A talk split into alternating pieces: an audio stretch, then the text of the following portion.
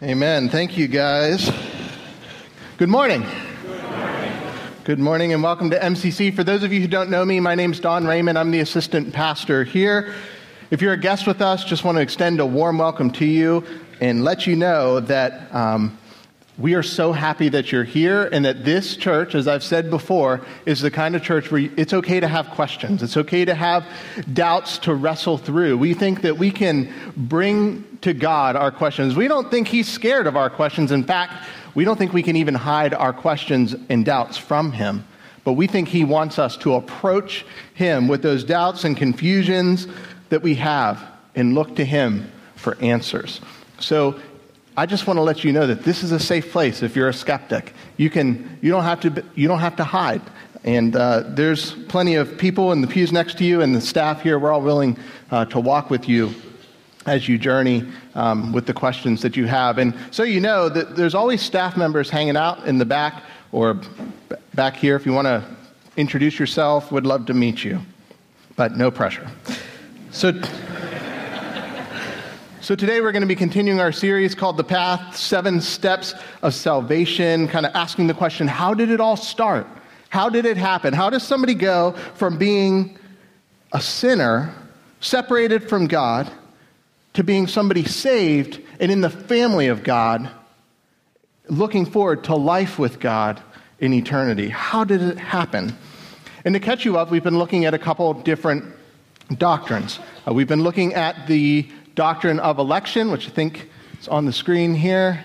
Yeah, so we've been looking at the doctrine of election, which is this big, beautiful doctrine that before there was time, God decided to save you. Not because there's anything special within that, that makes God, you know, like, I think I'm going to save this person because they have really good personality. And I think I could really use their personality for something. That's not what God does. God doesn't save you because he finds something in you admirable. He saves because he is a loving God. We also looked at the doctrine of regeneration last week. That is, that if we're sinners saved um, only by the grace of God, how do we get from being a sinner to being in the family of God? Like, how do we go from being enemies, hostile towards God, to stepping into the family? What's gonna have, God's going to have to reach into our hearts. He's going to have to change us from a heart of stone to give us a heart of flesh so that we can hear the call of God when He calls us to Him. Well, today um, we are going to look at the doctrine of conversion. Doctrine of conversion. Now, before we get into that, you might be wondering why do we have to, to do sermon series like this? This is very heavy, heady. And some of you love this, um, but others of you are like, when are we going to get to the life application series, right? Tell me how to pray, something like that. Well, we do this because we want to be well rounded Christians. We want to be Christians that, are, that think deeply about the Bible. And so the preaching team at MCC, um, led by Travis, we, we want to be uh, on a steady diet of um, working through whole books of the Bible and mixing in topical series that are really relevant to our lives in a different sort of way because I think all doctrine is relevant. And we also want to occasionally look at doctrine like we are right now because doctrine determines decisions. How you believe affects how you behave. And not only that, doctrine determines destination, where you're going as well. It determines your decisions and it will ultimately determine your destination. So that is why we want to spend so much time on it. And this morning we're going to look at um, conversion with the story of Zacchaeus, the wee little man, um, or if you're Travis, the wee little man. Uh, sorry. Uh, so, because I, I, think this story, in all seriousness, gives us a beautiful picture of conversion. It shows us that Jesus calls to us so that we might run to him. He calls to us so that we might run to him with faith and repentance. So, um, let's open a Bible. If you're going to use the black Pew Bibles, it's page 878. We're going to turn to Luke chapter 19. We'll start in verse 1. And uh, let's stand out of reverence for the reading of God's word this morning. Hear the word of the Lord. He entered Jericho and was passing through. And behold, there was a man named Zacchaeus. He was a chief tax collector and was rich, and he was seeking to see who Jesus was. But on account of the crowd, he could not, because he was small in stature. So he ran on ahead and climbed into a sycamore tree to see him, for he was about to pass that way. And when Jesus came to the place, he looked up and said to him, Zacchaeus, hurry and come down, for I must stay at your house today. So he hurried and came down and received him joyfully. And when they saw it, they all grumbled. He has gone in to be the guest of a man who is a sinner. And Zacchaeus stood and said to the Lord, Behold, Lord, the half of my goods I give to the poor. And if I have defrauded anyone of anything, I restore it fourfold. And Jesus said to him, Today salvation has come to this house, since he also is a son of Abraham. For the Son of Man came to seek and to save the lost. Let's pray together.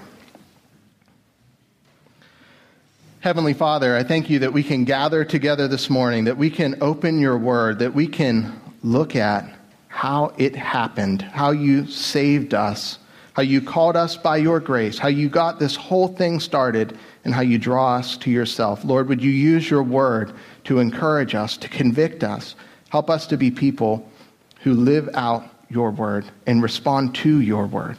In Jesus' name, amen. You can have a seat.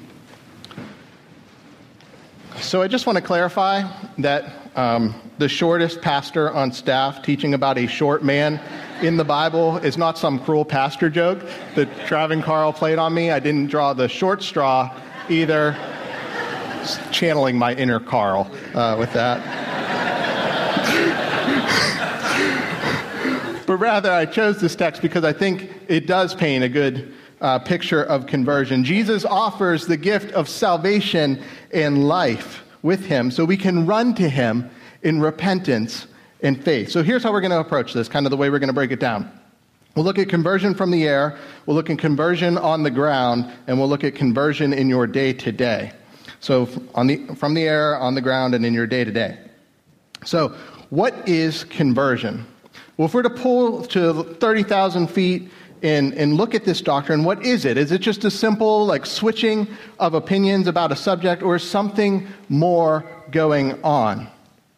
However, and is it something that God does, or is this something that we kind of cooperate with Him on? Is this, to use the words we learned last week, is this monergistic? That means God working alone, or is it synergistic in that we're kind of cooperating with God? But quick story. So, um, everyone, when you get married, everyone comes into marriage with like with baggage, right? You bring your baggage into marriage, and um, in your spouse brings their baggage into marriage. It's a marriage of two imperfect people, right? Totally is. Well, one of the baggage that my wife brought into our marriage is a Volkswagen Passat. So, so when we got married, she had this Volkswagen Passat, and at first we really liked it. It was fast. It had a turbo, and um, you could you could go really fast. Let's just leave it there. Um, it's like not sinning if you just say that, right? Rather, if I said I was speeding, it wouldn't be as good. But, uh, but anyways, we liked the car. It was good. But here's what you may or may not know about a Volkswagen Passat: that if you buy one, you will like it at first, but then you will eventually begin to pay the mortgage at your mechanics, right? like every month, here's five hundred dollars. You know, kind of how it went. So when the time came a few years ago for us to get rid of the Volkswagen Passat, we were like, praise Jesus, let's buy a Honda, you know, because I hear we don't have to do anything to them. But, and sometimes I hear people like kick around religion that way. So, oh, I'm kind of done with this. This really wasn't doing anything for me, so I'm going to switch. Now, not everyone, obviously. Most people convert to religions is a, is a very weighty thing. But I don't think conversion, biblically speaking, is as simple as like, hey, I'm, I'm done with that, let's move to this. I don't think it's, I think it's a bit more weighty. What's really going on is a bit more weighty than that. See, um, in the Bible, conversion involves two things that I've kind of mentioned in passing so far. It involves faith and repentance. Faith and repentance. So faith in faith involves three things. Uh, for those of you who just took the Inquirers course, this is going to be a refresher. Um, it involves three things. It involves knowledge, it involves assent, and and it involves trust. So faith means to have place your faith in Jesus. Place means knowing the truth about who he is. Place means assenting to the fact that, hey, we're sinners and we need a Savior, and Jesus is the only way for salvation, right? And it means trust. I'm going to personally place my trust in Jesus in what he did to accomplish that salvation. But paired with faith, these are like two sides to the same door, um, is repentance. And repentance is, to put, put it really simply, is turning from our sin and turning to God. Turning from our sins and turning to God. It's a coming to the end of ourselves, as it were. Come to the end of ourselves. We realize that we're dead in our trespasses and sins. We're going to turn to God. But the question remains is, is, is faith and repentance something that we kind of conjure up? Oh, I'm feeling kind of, uh, I don't really believe as much today, so I'm going to conjure up some faith, right? Or can we like conjure up enough faith to believe in Jesus? And we got to look at this, and we got to also look at the past two doctrines, election and repentance, and realize that, and if we look at Ephesians, um, for you're saved by grace through faith, and it is a what? Gift. So God, uh, from the very beginning, begins to draw us to Him, and we respond with faith that He enables us to have. So that is the doctrine on the ground, kind of high level, or in the air, kind of high level. Let's see how this fleshes out in the life of Zacchaeus. So the story of Zacchaeus really popular, right? Um, we sing songs to our kids about it, and familiarity can sometimes be one of those things that actually blinds us to seeing what's actually going on in the text. He climbed up in a sycamore tree, you know, whatever. And we can just forget um, what we're actually talking about. But here we have Jesus. Jesus is um, on his way to Jerusalem. He's just passing through, and he's in Jericho. And when he arrives in Jericho, um, before that, he has said and done some pretty fascinating things. So the religious people, they're all freaking out because Jesus is eating with tax, collect, or tax collectors and sinners. He's eating with the lowest of the low. And, and they're just, they're constantly upset. Why is Jesus spending all this time with the irreligious, with the, those of ill repute? So these are the people that society has looked down upon. Jesus also, so spending a lot of time with people you would probably not be comfortable spending a lot of time with. But on the other hand, Jesus also says some pretty crazy things about being rich in the kingdom. Things like this how difficult it is for, some, for a rich person to enter the kingdom of heaven. It would be easier for a camel to go through the eye of a needle than for a rich person to enter the kingdom of God, which is pretty crazy, right? So Jesus is walking through Jericho, and Zacchaeus wants to know what he's all about. So he goes ahead of the crowd, kind of can see where Jesus is going, and he climbs a tree, a sycamore tree, because if you read commentaries and they get into vegetation, um, he wanted to hide, and you could hide in the leaves of a sycamore tree. So, but here's the thing about Zacchaeus. Look at verse 2. Zacchaeus was a tax collector, and he was rich. So, according to what Jesus said, and according to um, how society felt in the day, two spiritual strikes against him, right? Now, tax collector is a pretty loaded term. Here, in this period of time, tax collectors were people who basically turned on their own people for profit. So, um, if basically people would be passing through, they would charge a tax. Say Robin was coming through with this Martin guitar, which is really nice. And uh, so, you know, that guitar cost, I don't know, let's just use a number, $500, and that's what it was actually valued. The tax collector could say, yeah, no, that's funny. Um, tax collector could actually say, you know what? I think that's $1,500. And what he would do is he would take the percent off the top for himself. So he would basically robbing his own people. So in Roman times, they often lumped tax collectors with robbers when they were speaking about them, or prostitutes, or even um, brothel keepers. So these were not very high thought of people. And for you Republicans in the room, you're like, what's different? I don't know. Um, but trust me, it was way different. Um, So this guy, he's at the lowest of the low point in society, right? He turned on his own people, he's rich, and he's trying to see Jesus. So, what will Jesus do when he approaches a rich sinner? Does he give Jesus, or does he give Zacchaeus a chance? You can almost feel the tension in the text as you look there. Jesus gets to the place in the tree, Zacchaeus is in the tree. What is going to happen? And what does Jesus do? He calls out to Zacchaeus. Can you imagine if you were in the crowd that moment, right? One of the reasons, presumably, that Zacchaeus climbed a tree was because he not only was he short, but to be in the crowd would have been dangerous for Zacchaeus. Because, after all, he was robbing his own people. So, Jesus calls out to him. And you're the crowd, you're like, oh, I can't wait for, him, for Jesus to give it to Zacchaeus, right? How could you rob your own people? What's Jesus going to do? Well, Jesus invites himself over, which is like if you're following the text, going, why? So he invites himself over because here's the deal with Jesus salvation isn't a reward for the righteous, it's a gift to the guilty. See, Jesus offers Zacchaeus salvation so that he might turn to him with faith and repentance. He doesn't scold him, he doesn't berate him. Jesus just calls out to him.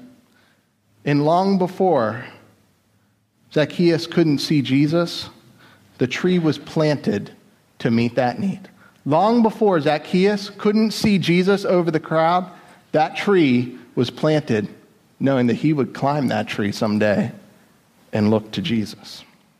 But the crowd would have none of it.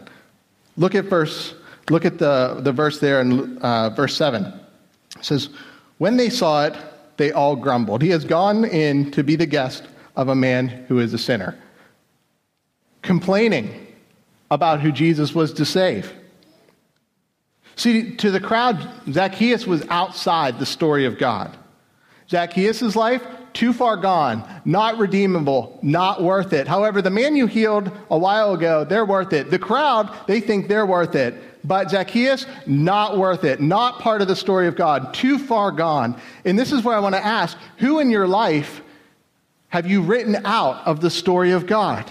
What categories have you put up for these are the people that God can probably save? However, these people over here, eh, it's just probably not likely. Is it the drug dealer? Is it the, is it the atheist? Is it. Who is it? Who is it? Have you kind of written out of the story of God? Is it some family member who you were just like, every time I talk to them about Jesus, I just get shut down? Who have you written out of the story of God? See, for the crowd in this story, Zacchaeus was that person. But we encounter something different. So instead of running from Jesus, which let's face it, if you're Zacchaeus and the most righteous person in the world, whoever walked the face of the earth says, and you've basically been robbing people, like your whole lifestyle is uh, furnished by um, immoral activity, and Jesus says, Hey, I want to come over. I think you'd be like, Do you want to meet at a cafe, Jesus? Right? Because I don't want you to see all my stuff that I got from taking from other people. But he doesn't. Zacchaeus responds with joy. Look at verse 18. He says, Behold, Lord, the half of my goods I give to the poor, and if I have defrauded anyone of anything, I restore it fourfold. And what does Jesus say? That today salvation has come to this house. Zacchaeus responded with repentance and I think faith.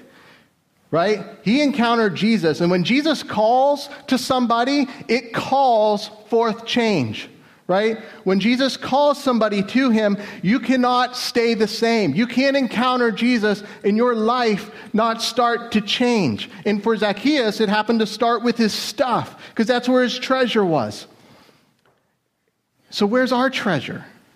Where does it start with us? I don't know. It probably doesn't start with selling all of everything we have and giving it away to the poor or, or whatever. But for Zacchaeus, this man, repentance looked like giving up his sin and turning to the living God.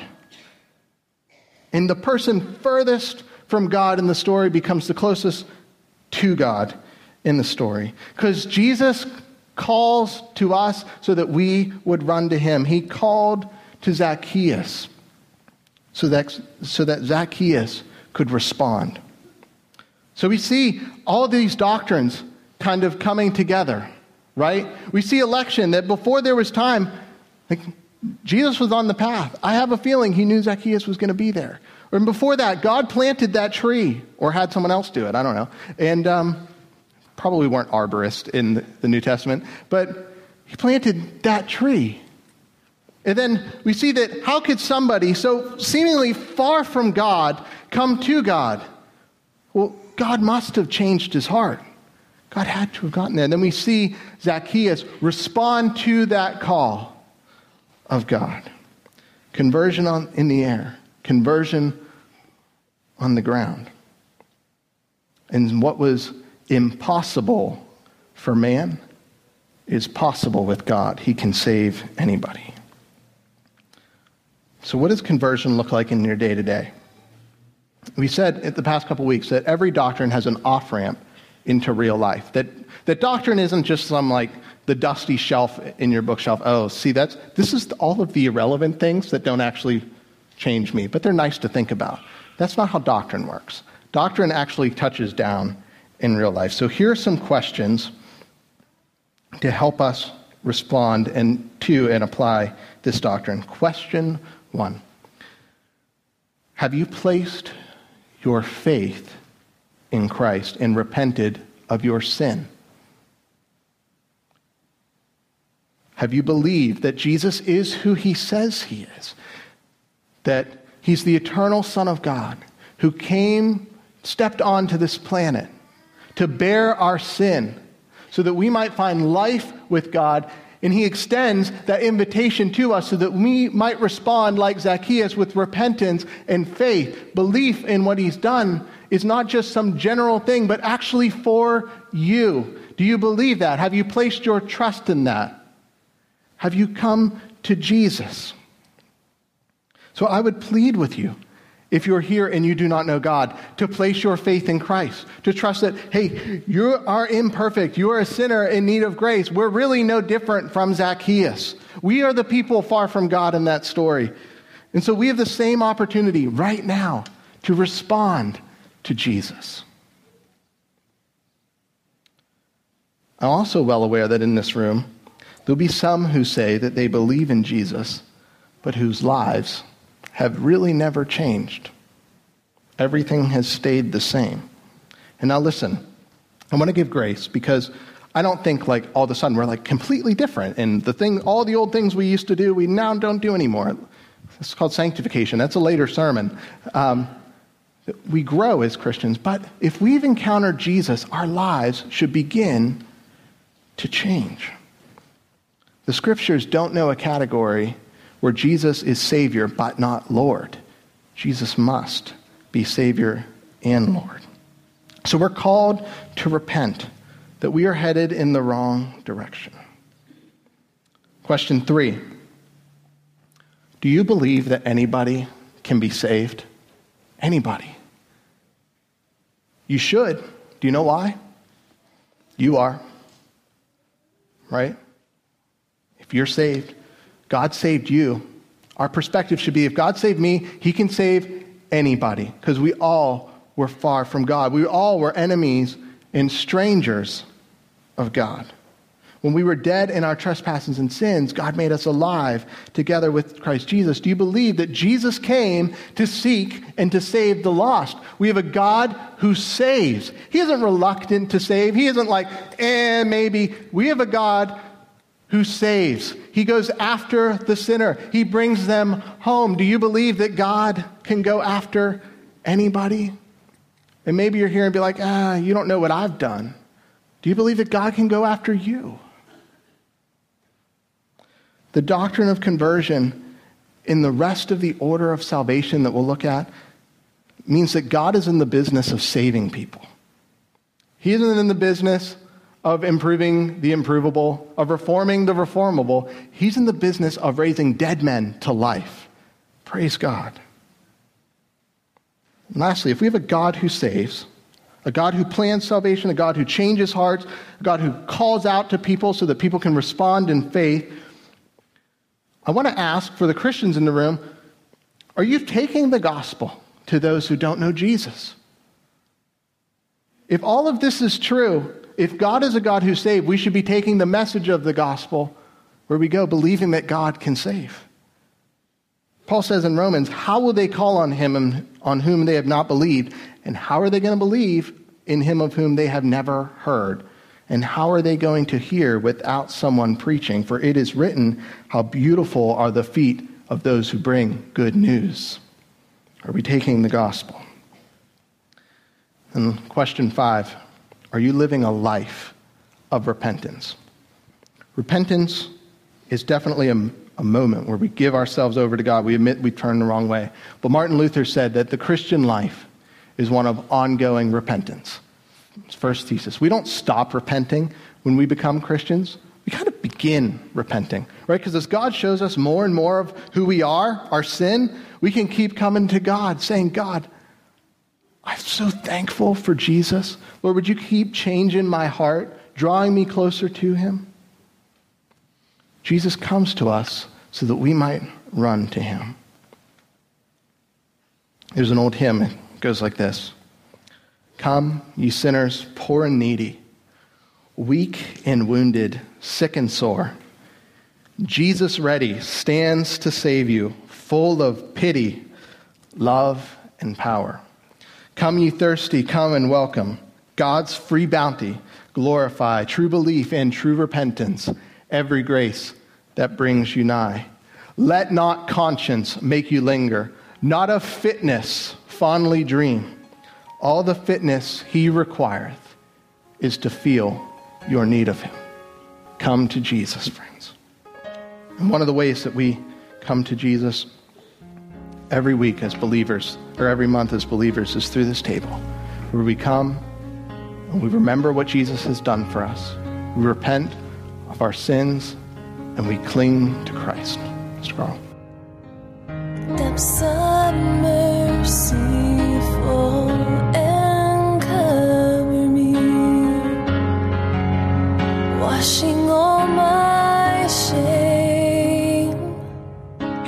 for joining us for today's message. Medway Community Church would love to welcome you as our guest one day soon. Our church family meets every Sunday morning for worship and also offers a wide variety of small group and ministry opportunities. To learn more, please visit us on the web at medwaycommunitychurch.org. We look forward to seeing you soon. Washing all my shame.